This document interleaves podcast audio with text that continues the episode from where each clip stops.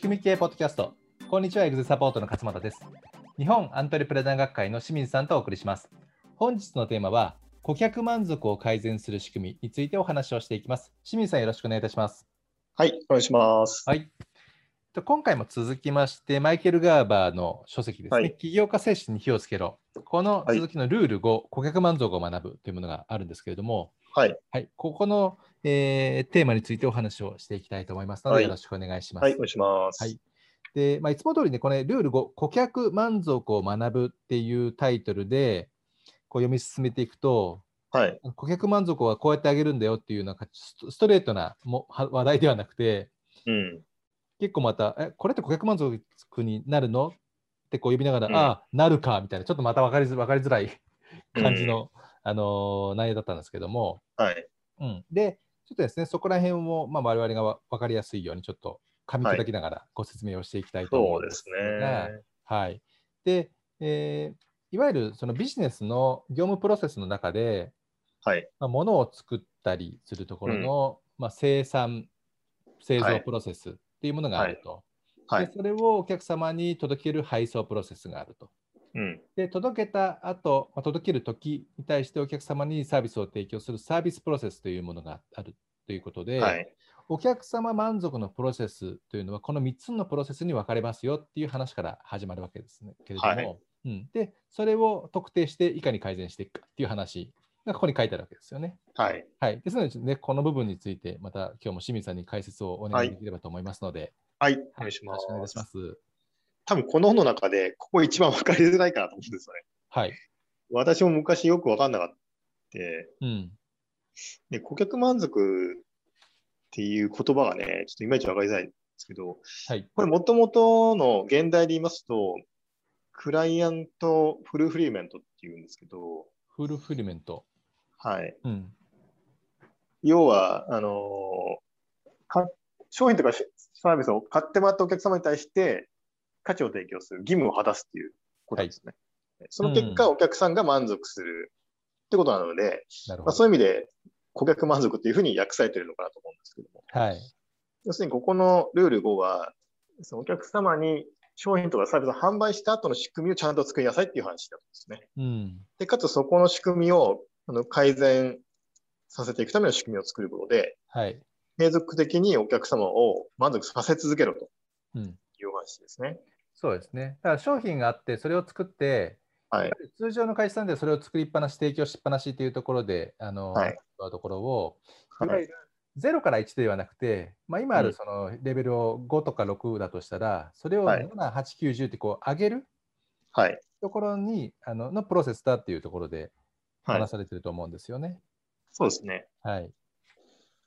で、ここはですね、えっと、マイケル・ガーバーさんによると、ちょっとこの本に書いてあったかどうかわかんないですけど、はいこの仕組みこそが差別化要因だっていうう話なんです。ん。うん。なので、あの、商売の基本サイクルっていうのがあって、前もちょっと話したかもしれませんけども、はい。集客して営業して価値提供するっていう、こうぐるぐる回すんですけども、はい。で、このうち、この価値提供の部分がこの、このルール5にはは当てはまるんですけど、うん。ここをまず作れっていう、えーこの仕組みをまず作れっていうのがガーバさんの教えなんですよね。はい。なので、えー会社がまだそれほど多くない大きくない方は、ここをまず作り込むっていうのがおすすめです。なるほど。でかつ、うんそこの仕組み作りをして、ここから、この社長自身が抜けるという、はい。仕組み作りをして、ここを社員に任せることが最初のステップだというそうですよ話ねで。すね。はい。い。ほとんどの社長はね、ここを抜けられないので、うんあ。の、どんどんビジネスが尻すぼみしていくっていうことなんですね。そうですね。はい。ここにはまっちゃって、集客とか営業の時間取れなくなっちゃって、うん。えー顧客層が拡大できずに終わるということなんで、おっしゃこるこをま通りず仕組,、えー仕組み化して、誰かに任せるということでうん。でそういう意味で、じゃあ何を作っていくかっていうと、さっき、勝間さんがおっしゃったい、生産、これは商品とか買え作るっていうことですね。で、配送というのはちょっと分かりづらいですけども、これは要は、配送というとね、なんか物理的なものを運ぶっていううん。ことに思いますけれども、それだけじゃなくて、えー例えばお店に入ってきたお客様に対して、はい。なんか商品を提供したりとか、うん飲食店であれば、料理提供したりするっていう、そこの流れのことを指してますね。はい、ただあの物、物販だけではなくて、例えはばいサービス業であるもそうだし、はい。例えばコーチコンサルはい。の人たちがあのいわゆる対応して納品するっていうところも、はい全部この配送プロセス、まあ、デリバリープロセスっていうことですよね。そうですね。はそうですい。で、これが2つで、あともう1個が顧客サービスの仕組みとですね。えー実際購入した後のサービスの仕組みであるうんということですね。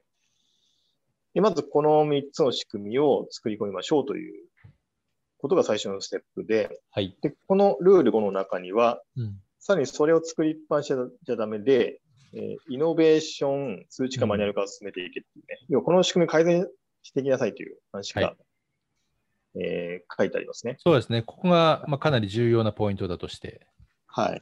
取り扱われていると思いますね。そうですね。うん。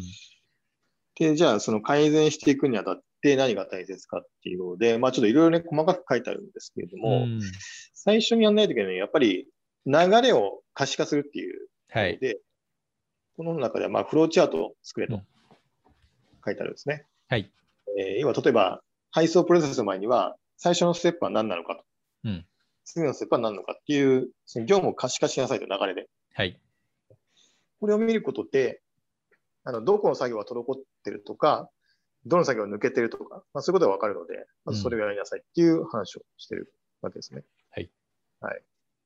でその上で、えー、まあ、数値化っていう話がありましたかね、私、うん。そうですね。数値化ありますね。例えば、この作業でどれくらいの時間がかかってるとか、うん。あどれぐらいのコストがかかってるかっていうのを数値化して、で果たしてそれが自社の基準に沿ってるかどうかっていうのをこう判断しながら、はそいの。数字を改善していきなさいっていう話。うん。そうですね。それはまあ基準ラインを決定するということで書いてありますね。そうですね。はい。はいで、その上で、えーじゃあどの、その、フローチャートの流れを改善すれば、えー数字がね、改善されていくのかうんということですね。これはこのようにボボトルネックと、ボトルネックの発見みたいなあ、そうですね。感じですかね。はい、あのーはい。詳しい方は、あの、TOC っていう、うん、ザ・ゴールという。えーそうですね。制約理論とかご存知だと思うんですけど、はい。まあ、それ読んでると、さらに、この辺の話はね、わかるかなと思いますね。そうですね。という感じで、まあ、可視化して、数値化して、えー改善していくっていうことですね。はいこ。れをまあぐるぐる回しましょうっていう。まあこれさっき言った繰り返しになりますけども、えー清掃、配送、顧客サービスのそれぞれの仕組みでやっていきます。うん。で、その結果として、顧客の期待を常にかいあの超え続けるうー仕組みになりますよということですね。はい。これがまあルール5の顧客顧客満足度を学ぶうん。ということですね。そうですね。でも、本当になんかおっしゃるように、こあの仕組み化するってなると、はい。なんかこう、売り上げを上げたいから仕組み化するっていう風な発想になると、はい多分集客とか販売、はいそっちをこう、どんどんどんどん仕組み化して、こうレバレッジかけようとしちゃうは人が結構いるんですよね。うん、そうですねん。そうすると内部の受け皿が整ってないので、うん。内部がパンクしてしまうと。そうですね。ざるってことですね。そうなんですよね。それはでい結局いっぱい入れて対応もおろそかになって、お客さんもなんだこれやみたいな感じで、顧客満足度がどんどん下がって、うんいわゆるこの売り上げ上げようとしてレバレッジをかけてるつもりが、マイナスのレバレッジがかけて、どんどんどんどん顧客流出と売り上げが下がっていってしまうというですね、うん時間が経てば経つほど結構不幸な目、あのースパイラルに落ちてる人が結構いるわけですよね。そうですね。そうなので、ガーバーさんはその前に、このサービス提供の、えー顧客満足を上げるところのプロセスをしっかりと仕組み化をして、うん。うん、それから、まあ、しあの営業とかマーケティングしましょうと、うん。うん、いうようなことをね、おっしゃるんですよね。そうですね。うん、で、またね、あの今後、これからあの解説していきますけど、まさにはいこの本、起業家精神に火をつけるのあの、ルールの順番がその通りになってて、うん。例えば今回ルあーール、そう、ルール5が顧客満足を学ぶなんですけど、はい。ルール6が次回販売の営業の仕組み化なんですよね。ああ、なるほど。はい、はでい。その後のルール7が集客の仕組み化なんですよ。うだん。からお客様が入ってくる順番は逆なんですよね、これね。集本当あー集客なんですけど、確かでにもこの後ろの方から固めましょうっていうのがね、うん。ガーバさんのあの思想というか、順番になってるので、ああ、なるほど。確かにそううですね。ん、だからここを、あの本当我々僕もサポートさせていただいて、ここの設計があの一貫性を持って作られていくと、なんか受け皿がしっかりできて強い仕組みになるなっていうのはですね、うんあのやっててやっぱ思いますね、実感しますね。そうですね。うん、で、この一つね、いい言葉が書いてあって、まあ、ガーバーさんの発言の言葉なんですけど、こはい。れあのーこの本はサラっていうね、起業家に対して、うんガーバーさんがアドバイスするっていうストーリーで成り立ってるんですけど、はい。でそのサラにガーバーさんが言ってるセリフとして、うんえー顧客満足のリーダーとして君が取り組むべきことは、生涯にわたる顧客との関係を想像しながら、うん。思いやりと共感のあふれる接客の方法を考えることはい。だ、はい。まさにこれなんですよね。うん。この思想があった上で、さっきの3つの仕組みうん。を作り込むと。はい。でもしこれが実現ですれば、顧客は信用に接するように、敬意と優しさをと愛情を持って君にも接してくれるだろうと。はい。こうん、れ非常にいい言葉だなと。そうですね。はい。はい。好きな言葉ですね、そこ。これこれを念頭に置きながら、うんこのね、仕組み作りに取り組んでもらえればなと思いますね。はい。そうですね。はい。はい。ありがとうございます。はいですのでね、こう、もう、まずは仕組みをどこから作るのかといったら、はい。